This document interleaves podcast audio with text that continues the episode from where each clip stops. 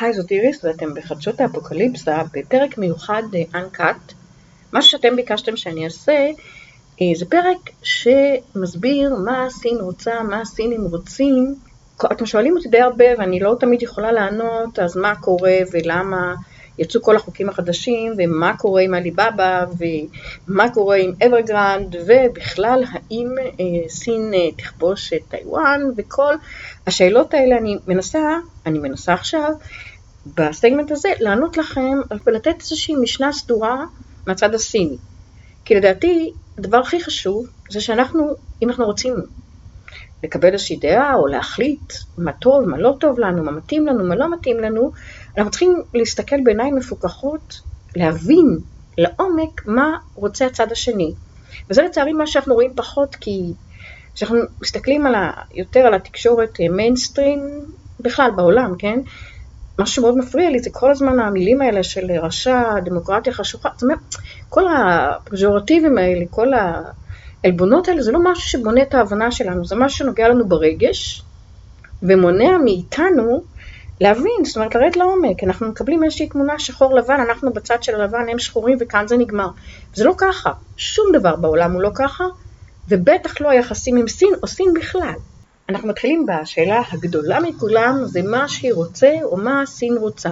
זאת אומרת, מה המטרות שלה מעכשיו קדימה, וכמו שאנחנו יודעים בכלל, משטרים קומוניסטיים והסינים במיוחד, יש להם המון חיבה לתאריכים ויש להם איזשהו קלנדר מאוד ברור, נגיד, ל-40 השנים הבאות, והם יכולים, כיוון שזו מדינה קומוניסטית, מכיוון שאין שם מפלגות ואין שם, ששלטון לא מתחלף, הם כן יכולים להגדיר מטרות ולעמוד בהן, ובמיוחד עכשיו שאנחנו כמובן מברכים את המנהיג הגדול שקיבל אה, אתמול או שלשום את התואר מנהיג עליון, שזה אומר שבעצם הוא הבטח את הכהונה שלו, והתוכנית שלו זה להישאר שם עד 2035. אה, אז מה הסינים רוצים בעצם? קודם כל, מה שהיא רוצה? שהיא רוצה להישאר בראש המפלגה, והוא רוצה שהמדינה והמפלגה ימשיכו. זאת אומרת, הוא לא רואה בקומוניזם איזה טרנזיט, או הוא לא חושב שהדרך הנכונה היא, אה, למשל כמו שעשתה ברית המועצות, להתפרק, הוא לא רואה את הקומוניזם כשלב אה, ביניים. מבחינתו, המפלגה פה כדי להישאר. דבר שני, מה שהוא רוצה זה כמובן האיחוד של כל סין. האיחוד של כל סין זה כמובן אה, החלק הכאוב של טיוואן, לסינים אין שום כוונה לוותר על טיוואן, ומצד שני, הסינים לא מתכוונים אה, לצאת למלחמה על טיוואן מחר בבוקר. זה לא יקרה. זה לא יקרה בשנים הקרובות. הסיבה היא קודם כל שהסינים אה, עכשיו עובדים מה שנקרא מודרניזציה של הצבא, ואחת המטרות שלהם זה עד 2027 להביא את הצבא שלהם לפול קפסיטי, למודרניזציה שהם מצפים ממנו. זאת אומרת, אני מניחה שמשווים את זה לצבא האמריקאי, פחות או יותר, אבל זה הרעיון. בגדול מה שהם עוד רוצים, זה ב-2049, שזה 100 שנה לסין, הם רוצים להגדיר את סין ושסין כבר תהיה מדינה מפותחת. לא מדינה מתפתחת, אלא 100 שנים של סין, זאת אומרת אחרי שהיו 100 שנות השפלה, אחרי זה יש לנו 100 שנות תקומה, המאה הבאה, זאת אומרת מ-2049, סין כבר תהיה מדינה מפותחת, והשלב הבא זה סין תהיה מדינה מפותחת ותהיה הכלכלה, המעצמה הגדולה בעולם. עכשיו, התפיסה הזאת של מעצמה גדולה בעולם היא מאוד שונה ממה שאנחנו רגילים, מה שאנחנו מכירים מהאמריקאים. זאת אומרת, הסינים, כשהם חושבים על עצמם, הם לא חושבים על עצמם כעל אה, שוטר של העולם, הם לא חושבים שהם צריכים להביא דמוקרטיה וחופש לכל אחד, הם גם לא חושבים שהם צריכים להתערב בסכסוכים פנימיים, או במלחמות, או בכל דבר כזה. מבחינתם, מרכז העולם מתחת לשמיים, העיגול החשוב ביותר בעולם זה הציוויליזציה הסינית, זה סין. ואתם יכולים לבוא לקנות מסין, ואתם יכולים לנסות למכור לסין, ואתם יכולים לבקש עזרה מסין, אתם בשום אופן, בשום אופן, וזה משהו שהמערב לא מבין, אין, הסינים לא יסכימו בשום אופן וצורה שמישהו יבקר אותם, או יבקר את ההתנהלות שלהם, או יבקר את הניהול הפנימי של המדינה, וזה משהו שהוא מבחינתם סדין אדום. הסדר העולמי הקיים הוא סדר עולמי שבעצם לא לקח בחשבון את סין בכלל, כי סין הייתה עסוקה אז במלחמת אזרחים, כל למשל השליטה של האמריקאים על האזור של הפסיפיק, אה, זה שיפן אה, לא יכולה להחזיק נשקים ואמריקה היא הפרוטקטורט של יפן, זאת אומרת זה שם את האמריקאים בשליטה מוחלטת על הפסיפיק. הסינים מבחינתם מרגישים תמיד שבעצם כל יציאה של הסינים לכיוון הים, כל סירה סינית, כל אונייה סינית שיוצאת לכיוון הים, היא בעצם עוברת בתוך איזה צוואר בקבוק שמכל הכיוונים שלו נמצאים אמריקאים. זאת אומרת, האמריקאים יכולים מחר בבוקר להחליט שהם סוגרים לסינים את הים, והם סוגרים והם יכולים. מבחינת אה, איך שארצות הברית מחזיקה את הכוחות בכל הבסיסים שלה, אם זה בפיליפינים, אם זה ביפן, איך שהיא מחזיקה את הכוחות שלה, היא יכולה בקלות לעצור תנועה מוחלטת של כל אונייה שיוצאת מסין.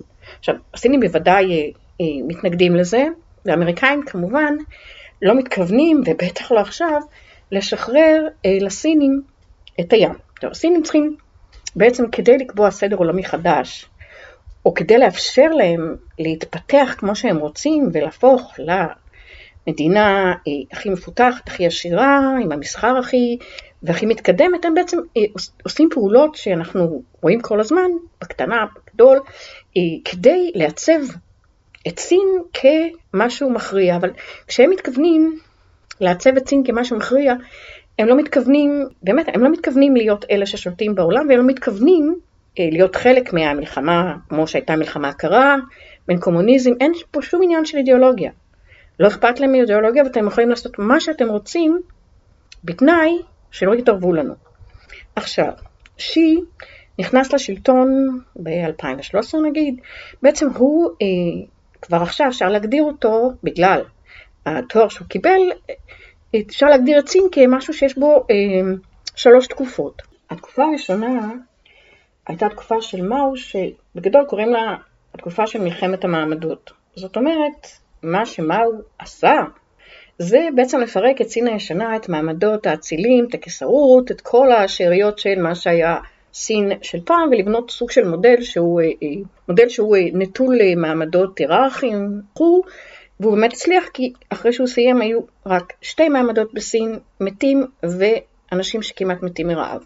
כשדנג הגיע לשלטון, הוא בפירוש, זאת אומרת, הכוונה שלו הייתה לפתח את השוק. זאת אומרת, הוא הבין שמלחמת מעמדות זה יופי, וסין בתוך עצמה זה יכול להיות נחמד, אבל כדי שסין תצליח להתפתח ולצאת מהמצב העגום שהיא נמצאת בו, הוא חייב להכניס יזמות, חייב לפתוח אה, רפורמות, לאפשר לאנשים להתפתח, אה, בעצם לכוון את כל השוק החוצה. זה נקרא תקופה של אה, רפורמות ופתיחה, ככה היא נקראת. עכשיו, מה שברור היה לו לגמרי, שזה בא על חשבון אה, המעמדות וזה בא על חשבון אה, התפיסה הקומוניסטית שחלוקת העושר וכל זה היה לו ברור שהוא בונה איזשהו מעמד שהולך להיות מאוד עשיר ושאנשים העניים יישארו עניים ויישארו מאחור אבל מבחינתו זה היה הדבר הכי חשוב לעשות כי זה היה הדרך היחידה לפתוח את המדינה ולנסות להתקדם, זאת אומרת להגיע לאנשהו, לפתוח את השוק. אז התקופה שלו היא הייתה בוא נגיד התקופה ה... אה, פחות קומוניסטית, ודווקא בתקופה שלו היה את האירוע כאילו של אה, כיכר טיאנמן המוכר, והדרך הסופר אכזרית שהסינים אה, דיכאו. בעצם המחשבה הזאת שסין נפתחת ואנשים בעצם מטיילים בעולם ויש אינטרנט והם רואים ויודעים ובכל מקום יש חופש ודמוקרטיה, זה משהו שפחות מדבר אל הסינים היום, כי הערכים שלהם הם שונים, בעצם הם לא מבינים כל כך את העניין הזה של דמוקרטיה, כי היא לא משחקת תפקיד מבחינת היכולת שלהם להבין את הסביבה או לתפקד בתוך הסביבה שלהם. אם אתה אה, סיני רגיל, שעובד ומרוויח את הכסף שלך ויכול לצאת לחופשות, ויכול לקנות דברים, ויכול לראות דברים, ויכול לאכול, תחשבו, כאילו, בעצם כל התקופה הזאת של מה הוא בעצם כל כך הרבה שנים, זה עוד התחיל מהמאה ה-19, מתחילתה, המוטיב הזה של רעב היה מוטיב של, שולט במדינה, זאת אומרת, אנשים היו רעבים כל הזמן. פתאום נפתחו להם העיניים, נפתחה הכלכלה, הם קנו, הם אכלו, הם חיים טוב. העניין הזה של הדמוקרטיה, או של דעות אחרות, לא כל כך אה, מעסיק את הסיני באופן כללי. זאת אומרת, אם הם יצאו יום אחד למלחמה נגד השלטון, זה יהיה בגלל שהם רעבים, לא בגלל שהם רוצים אה, יותר זכויות. כששי עלה לשלטון ב-2013, הוא בעצם, ה mindset שלו היה שונה לגמרי מקודמו, כי דנג אמר, חבר'ה תקנו, תעשו מה שאתם רוצים, אבל אל תראו את הכוח האמיתי. שי מבחינתו מוביל את סין לעתיד, זאת אומרת, הוא זה שישים אותה על המפה נגיד, ודבר ראשון שהוא עשה זה קודם כל, בהחלטה כבר ב-2013, זה שסין היא מפסיקה להיות פסיבית במשחק העולמי, אלא להיות אקטיבית. זאת אומרת, היא מתחילה לקחת את התפקיד שלה בתור בעצם מעצמה. והדבר הנוסף שהוא עשה, זה לנקות את הבית. זאת אומרת, ארבעת השנים הראשונות שלו היו מבחינתו אה, דרך לחזק גם את המעמד שלו וגם לחזק את המפלגה, את המעמד של המפלגה. עכשיו, מה זה אומר? הוא התחיל בסוג של אה, ביעור אה, שחיתות מהמפלגה שהיה משהו אפי. זאת אומרת, השחיתות תמיד הייתה במפלגה, תמיד. זאת אומרת, זה חלק מהמבנה של המפלגה, כי אם כל הכוח מרוכז אה, בידיים של המפלגה או של נציגי המפלגה, כל דבר שאתה רוצה אתה חייב לעבור דרכם, וכל דבר כזה נגמר באיזושהי מעטפה. השיטה שלו הייתה להוריד את הסיפור הזה של לנקות את המפלגה מלמטה עד למעלה ועד הדרגים הכי גבוהים שאפשר. ולא רק לעשות את זה, גם לא לעשות את זה בצנעה, ולא לעשות את זה בשקט ולא בבושה. הייתה הגדרה, והוא עשה את זה מאוד מאוד פומבי. גם אם היו תופסים סינים בכירים בשחיתות, בדרך כלל היו מביאים אותם במפלגה, סוגרים את העניין בשקט, כדי לא לפגוע בתדמית. אבל מבחינתו מה שהוא רצה זה, זה להרוס את מה שקיים, זאת אומרת, אה, להוציא את זה החוצה, להגיד זה לא היה טוב, צריך לתקן את זה, וכמובן אה, להגדיר, זה גם כמובן לנקות מתנגדים, כן, אני לא אגיד שלא, אבל זה להגדיר אה, קווים חדשים, והוא עושה את זה מאוד... זה היה מאוד אכזרי אפילו, עד כדי כך שזה הצליח לו בצורה יוצאת דופן. ב-2013 הוא גם השיק את התוכנית הגרנדיוזית שלו, שהיא כמובן הבלטן רודס. עכשיו, לא כל נמל שהוא קונה, או כל חברה שהוא משקיע, או שסינים משקיעים, היא חלק מהתוכנית הזאת. התוכנית הזאת, המטרות שלה, הן לא בהכרח להשתלט על העולם. מה שכן, מבחינת סין, זה אמור לפתוח להם שווקים חדשים, כמה שיותר, זה אמור לפתוח להם מקומות או אזורים שמהם יכולים לקבל כמובן אה, מינרלים וכל מה שהם צריכים כדי להמשיך את הפיתוח, והכי חשוב מבחינתם זה לפרוץ שווקים, לפחות בשלב הראשון, זה בתוך אסיה. למה בתוך אסיה? זאת אומרת, אה, כמובן שהפרויקט הראשון היה פרויקט עם אה, פקיסטן, שהוא פרויקט הדגל והוא גם הפרויקט הכי יקר, עכשיו הוא כבר הגיע ל-65 מיליארד לדעתי, הסיבה שהם מתחילים דווקא, ב, דווקא בפקיסטן ודווקא בפרוזדור הזה שהם בתור, בונים בתוך פקיסטן, זה אה, אחת הבעיות הגדולות שעומדות בפני הסינים, להגיע למצב שמדינה מפותחת, זה ההבדלים העצומים בין האזורים. זאת אומרת, אה, אם אתם ככה פחות או יותר מכירים את סין, אז יש את האזור של הים ושל הנהרות, איפה שיש את אה, שנזן ושנגחאי ואת בייג'ין ואת וואהן, כל האזורים האלה זה אזורים מפותחים, זה אזורים יצרניים, יש להם יציאה לים, הם מאוד צפופים מבחינת אוכלוסייה והם בעצם הכוח או המרכז הכלכלי, האנושי, הפיתוח, היצרני, הכל של סין. מצד שני יש את כל סין, זה, כל האזור הזה זה בערך 14% מסין. מצד שני יש את כל סין, את כל הספר של סין, שזה איפה שנמצאים המונגולים ואיפה שנמצאים האויגרים כמובן, כאילו האינלנד של סין מנותק לחלוטין, לחלוטין, מכל ההתפתחות, ש, מכל הקדמה שבעצם אנחנו מכירים ב, בסין המודרנית, כאילו בסין שאנחנו מסתובבים בה. ההבדל הזה בין ה, גם בין האוכלוסיות, זאת אומרת, אם הם הולכים לאזור של האויגרים זה כאילו אוכלוסיות, אה, אה, זה מבחינת המאה הקודמת לעומת מה שקורה ב... מה שקורה ב, בתוך מרכז, מרכז העניינים בסין.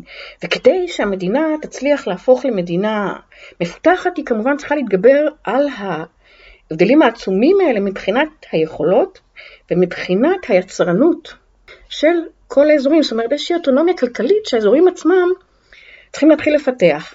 הפרויקט העצום הזה עם פקיסטן, ה-CPC, China Pakistan Corridor, בעצם יוצא, הרי פקיסטן, זאת אומרת הגבול של פקיסטן עם, עם סין הוא באזור האוגיירי. והרעיון הוא להוביל קודם כל צינורות כמובן עד איראן, וגם לפתח את כל הדרך הזאת בין האזור האוגיירי עד לנמל של אקוודר. הנמל של אקוודר זה הנמל שהסינים משקיעים בו בתוך פקיסטן. דבר ראשון שהם עשו זה כמובן להעמיק את הנמל ולהפוך אותו להרבה יותר אה, אקטיבי והרבה יותר יעיל. ודבר השני זה לבנות את כל הדרכים, והרעיון הוא שכדי לפתח את הספר, זאת אומרת כדי לפתח את האזורים האלה רחוקים, מה שצריך לעשות זה למצוא דרך להוציא סחורה שתהיה מיוצרת שם לתוך מרכז אסיה ועד לנמל של קודר שהוא הרבה יותר קרוב.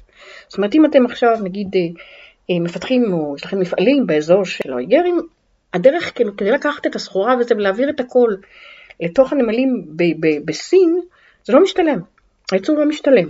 מה שכן משתלם זה אם יש לכם סחורה שאתם מייצרים באזור האיגרי, קודם כל אתם יכולים להוריד אותה דרך, דרך המסדרון עד הנמל בקוודה, ודבר שני, זה פותח שוק של 220 מיליון פקיסטנים. זה משהו שצריך לקחת בחשבון. עכשיו, נכנסים לנושא הפחות נעים, כן? זה הנושא של האויגרים. פתאום, מה פתאום נזכרו באויגרים ומכניסים אותם להכנות ומה עושים להם? עכשיו, הקטע של האויגרים הוא מורכב כי זה לא התחיל מעכשיו, זה התחיל כבר מ... משנות ה-80, 80 ומשהו.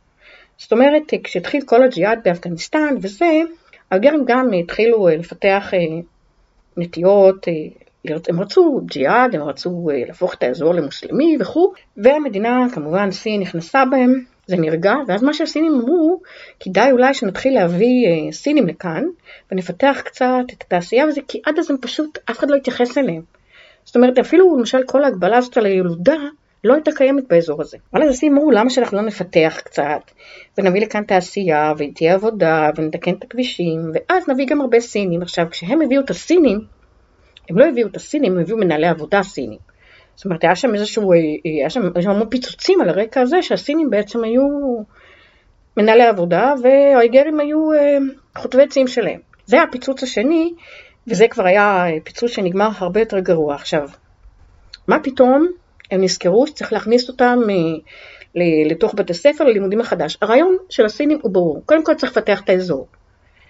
האויגרים יותר אה, היו בעניין של עסקים קטנים, של כמה עזים, הכל כזה מקומי. מה שהסינים עשו בצורה מאוד כוחנית ואכזרית, זה בעצם אה, להפוך אותם לסינים בכוח. זאת אומרת, להכניס אותם למחנות, ללמד אותם סינית, להכניס להם ערכים נגיד סינים, ולהפוך אותם לכוח יצרני. וכל ה... אחרי שהם יוצאים מהמחנות, אחרי שהם יוצאים מהמחנות, זה שלוקחים אותם לאיזושהי עבודת כפייה. עכשיו, עבודת כפייה משלמים להם, כן? זה לא שהם עובדים אה, אה, בחינם או שזה עבדות או משהו. אבל מה שכן, הם נמצאים באזורים רחוקים מהאזור שהם חיו בו, הם גם עם המשפחה שלהם, כן? לוקחים אותם לאזור אחר, ואז ההורים הולכים לעבוד בכותנה נגיד, שגם שם חייבים לדבר סינית, וכל שם מאוד אה, סיני נגיד, והילדים שלהם אומרים, אל תדאגו, אנחנו נדאג להם. לוקחים את הילדים לבתי ספר, סינים, זאת אומרת, הדור הבא, מה שהסינים מתכננים, הדור הבא של האיגרים יהיה גם דור סיני וגם דור יצרני. זה הרעיון. הדרך שלהם היא כמובן, אה, שלא נאמר אכזרית, כן? אבל אין שם רצח עם. אין שם רצח עם כי אם יש שם רצח עם, אז כל המטרה של כל הפרוזדור הזה וכל ההשקעה הזאת באזור היא, לחינם, כי אם לא יהיה שם אף אחד, אם לא יהיו שם אויגרים, אז בעצם סין מאבדת את הספר שלה. והאזור האויגרי הוא 20% מהשטח של סין. ואם נקשר את זה לכל הנושא הזה של הסדר עולמי חדש של הסינים, אז למשל לפני שנה וחצי בערך היה ראש הביטחון במשרד ראש הממשלה בפקיסטן, הוא היה בביקור באזור האויגרי. והוא חזר משם עם רשמים שהם חיים מעולה, וכיף להם, והם כל כך נהנים, והם עשירים, והכל טוב, הכל היה מופלא. ו- ומה הרעיון? זאת אומרת, הרי פקיסטן זו מדינה שהיא אה, סופר דתית, סופר מוסלמית, יש שם כל קשריה, זו מדינה שבהגדרה שלה היא מוסלמית, וקיצונית אפילו. חזר מישהו שהוא נציג של המדינה, ומלא שבחים, על מה שעושים לאגרים. זאת אומרת, שאם מחר בבוקר אה, באו"ם אה, יצטרכו להצביע בנושא של מה שהם עושים לאויגרים, הם תמיד יכולים לסמוך על פקיסטן שתהיה אה, בעדם, ולא רק על פקיסטן, גם למדינות אחרות באפריקה. זאת אומרת, האצבעות האלה, או המקומות האלה שהם קונים, או הכבישים, או הדרכים שהם בונים באפריקה, כל הדברים האלה בעצם מייצרים את, ה, את הסביבה הנוחה לסין להמשיך לעשות מה שהיא רוצה.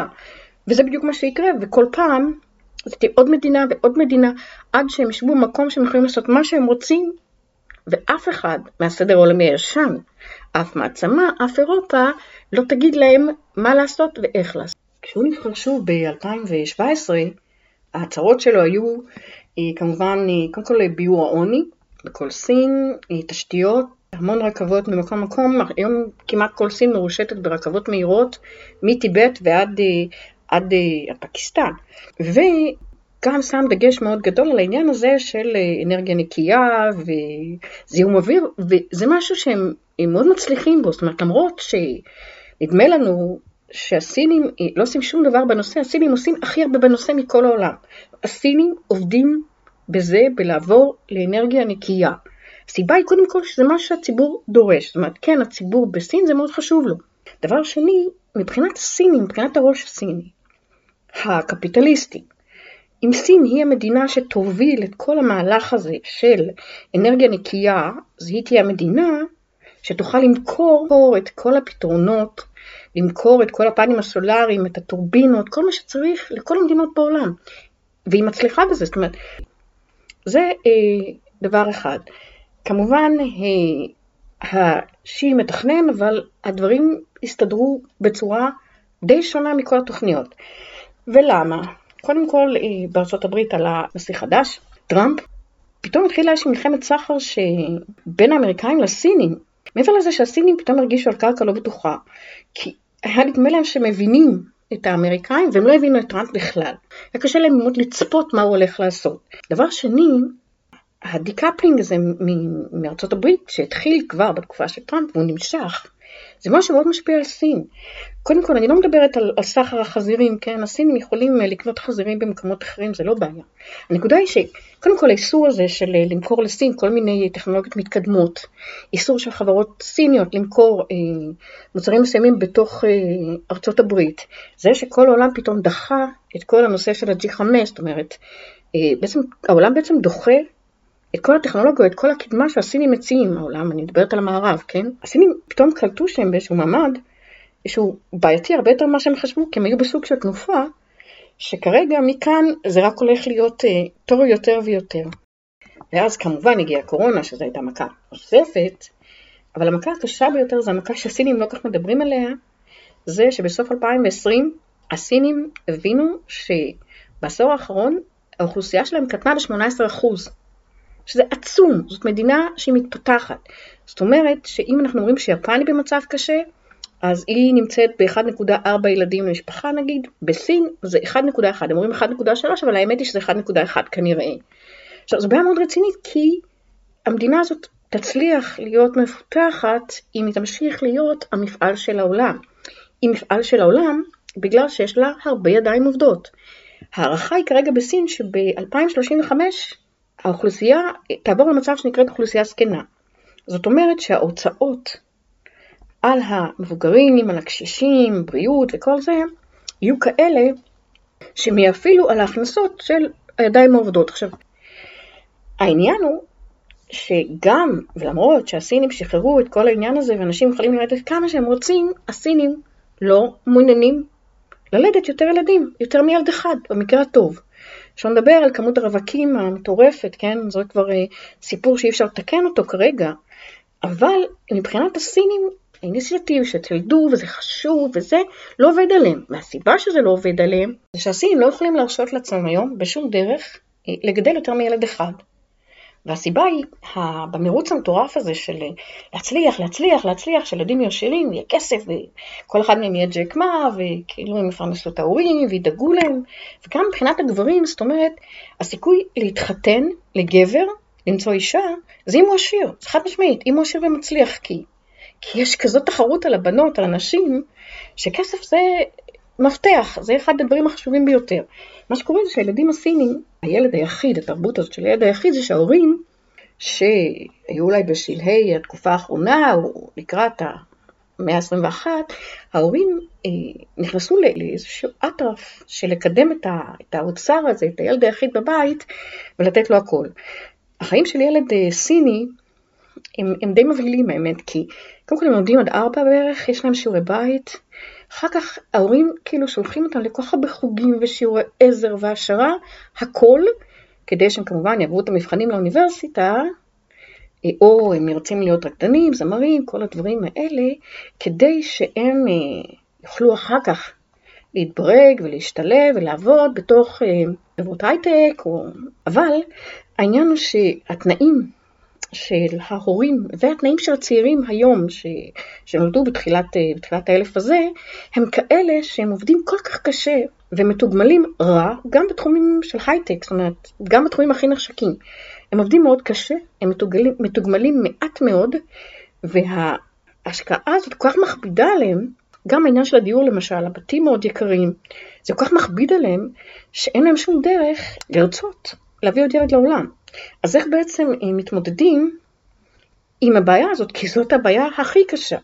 לא מספיק להגיד לאנשים, טוב, תלדו והמדינה תעזור, זה לא עובד ככה. צריך לחשוב על שיטה, וכאן בעצם מגיע הטוויסט האחרון אה, של 2020 אה, נגיד, שבעצם שהיא משנה איזשהו, משנה פאזה, וזה אנחנו רואים כל השנה, זאת אומרת ראינו את כל התוצאות במשך השנה, הוא משנה פאזה ומחליט שהכיוון עכשיו הולך להיות לגמרי שונה.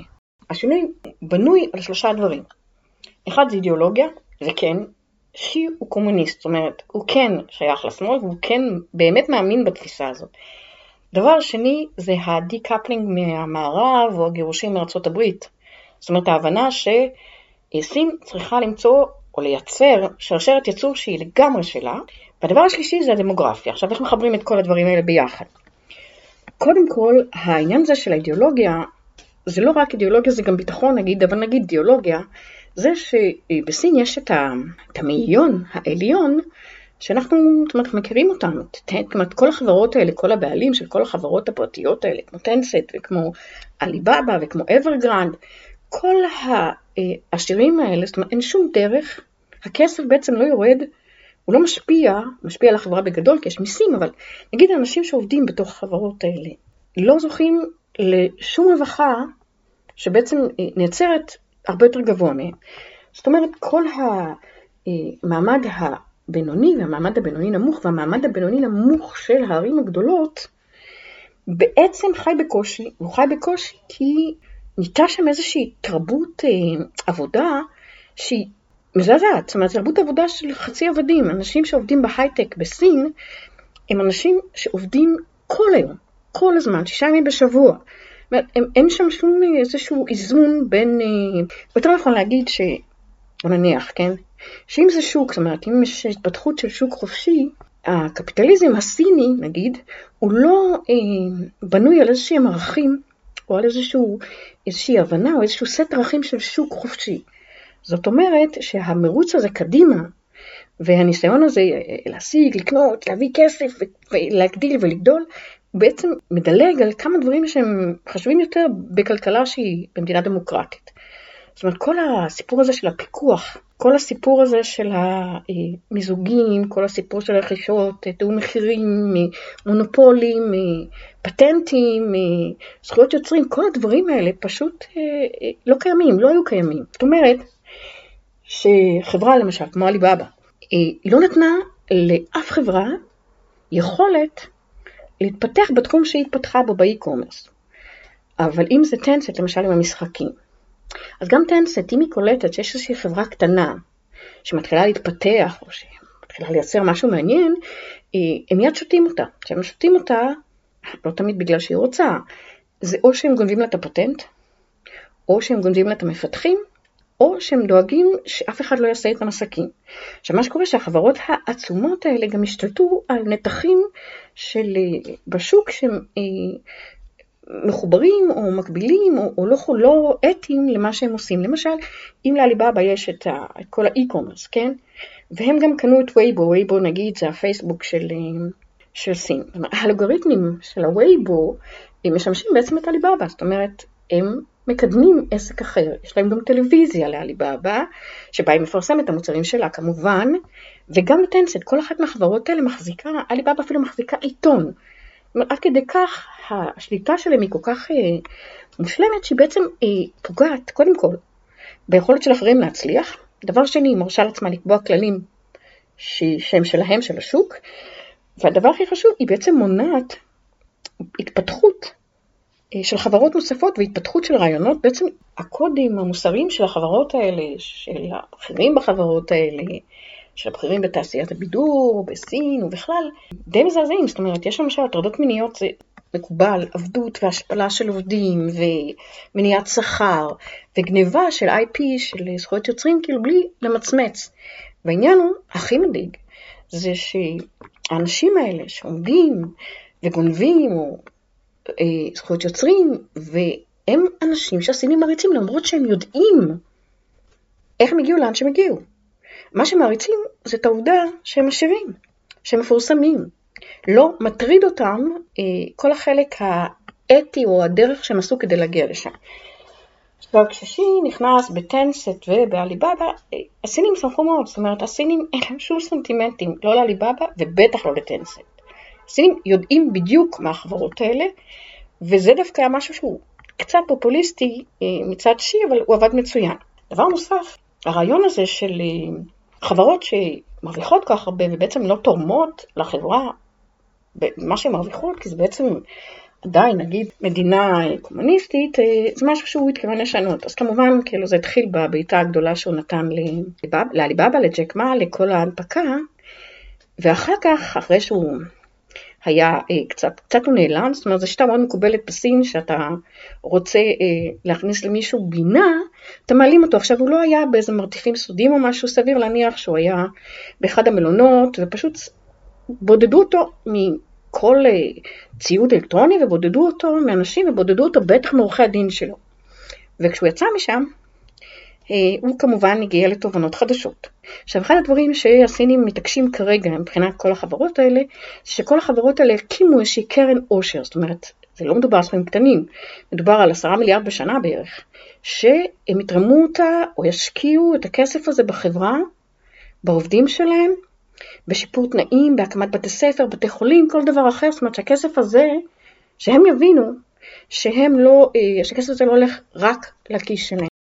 סין באמתלה זו או אחרת מתכוונת של המדינה, של המפלגה, להתמזג עם חברות גדולות. זאת אומרת, למשל, חברה X תתחבר לאליבאבא, והרעיון הוא בגדול, אה, כי מה שעכשיו מטריד את הסינים בעיקר מבחינת, ה, מבחינת השרשרת הייצור שלהם זה הצ'יפים, זה מחשבי על, וזה הבינה מלאכותית. עכשיו, מה שהם עושים, הם פשוט כאילו מחברים לכל חברה גדולה מתמזגים בתוכה, קונים חלק מהחברות ובעצם הופכים את המדינה לאיזשהו חלק שקובע את התהליכים ואת ההתפתחות ואת הכיוון, חלק ממנו של, אה, של החברות הגדולות. כמובן שאין כוונה אה, שזה יהיה לנצח, ובטח אין כוונה אה, לוותר לגמרי על, ה, על ההשקעות הזרות וכל זה, למרות שזה נראה ככה. חלק מהעניין הוא גם שהשנה הזאת הייתה שנת בחירות בשבילו, זאת אומרת למרות שאין בחירות כמו שאנחנו מכירים, יש בעצם איזשהו הלך רוח והוא בעצם הולך לכיוון היותר אה, עממי, אני בעדכם, יותר פופוליסטי, ו, וכן, אה, כאילו אם השוק היה בהתחלה, כשסין קמה, לא היה שוק, נגיד, הוא היה קומוניסטי, שמאל, אחרי זה הוא היה שוק אה, מאוד שוק ציבורי נגיד, עכשיו הרעיון הוא פשוט לקחת את העניין הזה טיפה יותר שמאלה ולמצוא איזשהו מקום באמצע שלמדינה אה, תהיה אה, יד ונגיעה בכל מה שקורה בחברות האלה. זה אומר גם, אה, הם הקימו איזושהי יחידה מיוחדת והם הולכים פשוט לבדוק, לעבור חברה חברה, לבדוק מה קורה שם, לבדוק את המצב הפיננסי, ואנחנו מכירים גם את החוק שהם הוציאו לגבי אה, אה, יכולת של חברות לקחת הלוואות מהבנק זאת אומרת, עד סכום מסוים מערך החברה, כי מה שקרה זה, אנחנו יודעים שזה כבר מכניס אותנו לסיפור של אברגרנד קצת, ולכולם ברור שבועת הנדל"ן בסין היא מטורפת, זאת אומרת, וגם החובות של כל החברות האלה, וההשקעות של הציבור בנדל"ן, זאת אומרת, כל הסיפור הזה הולך אה, להתפוצץ להם בדרך זה או אחרת, זאת אומרת, אברגרנד עדיין מצליחה אה, אה, איכשהו להחזיק מעמד, אבל זה הולך להתפוצץ, אם זה לא יהיה אז חברה אחרת, ואם לא אז חברה אחרת. עכשיו, אני לא חושבת שיש איזושהי דרך אה, הגיונית, אני לא כלכלנית, כן, שאפשר למנוע את הפיצוץ הזה, והפיצוץ הזה ישפיע על כולם, על הכיסים של כולם, על המצב רוח של כולם ועל על המרמור, כן, זאת אומרת, יש, יש לנו בעיה אמיתית. אז אנחנו עכשיו נכנסים, כחלק מהעניין, למה שנקרא תקופת ה-common prosperity, או איך שהם קוראים לה עכשיו, מהיום או מאתמול, הסינים מגדירים אותה כסוציאליזם with the Chinese characters, כן? נגיד. הרעיון הוא שאיך אנחנו בעצם מנסים לפתור את העניין הזה מבחינת הקהל, מבחינת האנשים בסין. וגם מבחינת המשקיעים הזרים, זאת אומרת, אם אנחנו לא, זאת אומרת, חברות לא יעמדו בהתחייבויות שלהם, יש בעיה, זאת אומרת, אנשים הפסיקו להשקיע בסין, וסין ממש לא רוצה את זה. אבל אם אנחנו עכשיו, שי עכשיו ייקח את העניין הזה של יהפוך אותם, את החברות הגדולות, את הביליונרים, את המיליון העליון, את האנשים העשירים, אם יהפוך אותם לרעים, זאת אומרת, אם הוא יהפוך אותם לאחראים, זה ייתן לו כמה דברים. קודם כל, זה יסיט ממנו את אש. דבר שני, זה יאפשר לו אה, להשתלט, או להשפיע, או להיכנס, או לקחת אה, חלק ממה שקורה בחברות האלה. זאת אומרת, הם כאילו מנהלים איזושהי כלכלה, הם חיים על חשבונכם, והמפלגה, ומגיע לכולם כסף. בקיצור, הרעיון הוא באמת אה, ללכת שמאלה, ובדרך ללכת שמאלה, פשוט אה, לנהל מחטפים ולהקטין, לכווץ את כל החברות האלה. עכשיו, זה לא משהו שכולם מסכימים איתו, זאת אומרת, מבחינת השלטון אה, בסין, מבחינת השביעייה, יש אה, שתי קבוצות. קבוצה אחת זה מה שנקרא, אה, הקבוצה של שי זה הקבוצה הביטחוניסטית. זאת אומרת, זאת הקבוצה שאומרת שהביטחון של המפלגה, הביטחון של המידע, של הדאטה, כל השירותים החשאיים, כל מה שקורה בתוך המדינה כדי לשמור על היציבות של המפלגה, הם חשובים יותר ממצב השוק. זאת אומרת, אם המפלגה היא חזקה מספיק, והשירות החשאי שלה חזק מספיק, היא יכולה, היא לא יכולה למנוע חוסר שביעות רצון של אזרחים, אבל היא יכולה למנוע מהם להפוך את זה למשהו אקטיבי. והצד השני אומר, שזה מי, ש, מי שיועץ לשי בענייני כלכלה, קוראים לו ליאו חואה, והבנק הסיני, התפיסה שלהם אומרת ההפך, זאת אומרת בואו נטפל בזה וכן נשלם למשקיעים הזרים ולא נעשה יותר פעולות קיצוניות כמו שהם עם טנסנט, או כמו שהם עם דידי, או כמו שהם עשו עם אנט, לא נעשה דברים כאלה כי אנחנו בשלב הזה חוסמים השקעות זרות, כי אנשים עכשיו אומרים להשקיע בסין, לא להשקיע בסין. אז מה שקורה זה, אה, שי אומר דברים, ואז ליאו חואה הזה מתנהל מול המשקיעים הזרים, מול הבנקים, זאת אומרת זה סוג של דיפלומטיה אחורית כזאת. מאחר שהוא הבטיח את הכהונה שלו, מה שנשמע בחודשים הקרובים, בשנים הקרובות, אני מאמינה, זה יהיו מושגים כמו dual circulation, זאת אומרת מדינה, המדינה צריכה לחזור לייצר, להיות מדינה יצרנית, מה שנקרא real economy, כדי שאנחנו נוכל להיות מדינה self-sufficient, אנחנו נוכל לספק לעצמנו את כל הצרכים וה dual circulation אומר בעצם שאנחנו נספק לעצמנו את כל הצרכים, זה מילים יפות, כן? נספק לעצמנו את כל הצרכים ואתם תוכלו לקנות מאיתנו. בעצם זה מחזיר את סין למאות הקודמות, כשסין הייתה מרכז העולם וכולם באו לקנות ממנה, אבל היא לא הייתה צריכה שום דבר מאף אחד, זה הרעיון.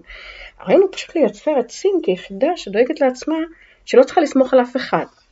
זה דבר ראשון. הדבר השני, אה, מבחינת, מבחינת להגדיל את הייצוא וזה לתת יותר הזדמנויות, זה אה, לתת אפשרויות דרך המדינה גם לאנשים לעבוד פחות קשה אה, וללדת יותר, שזה אני לא יודעת כמה הם יצליחו.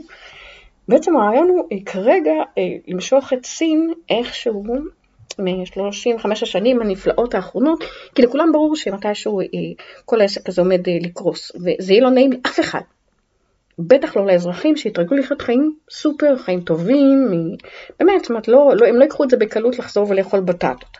אולי לא יחזרו לאכול בטטות, אבל אני חושבת שהוא מכין את השטח לאיזשהו, אה, נגיד, אה, סוג של אה, ראורגניזציה של מה שנקרא ערכים סינים, או ערכים קומוניסטיים, או מה שקורא להם סוציאליזם סטייל סיני.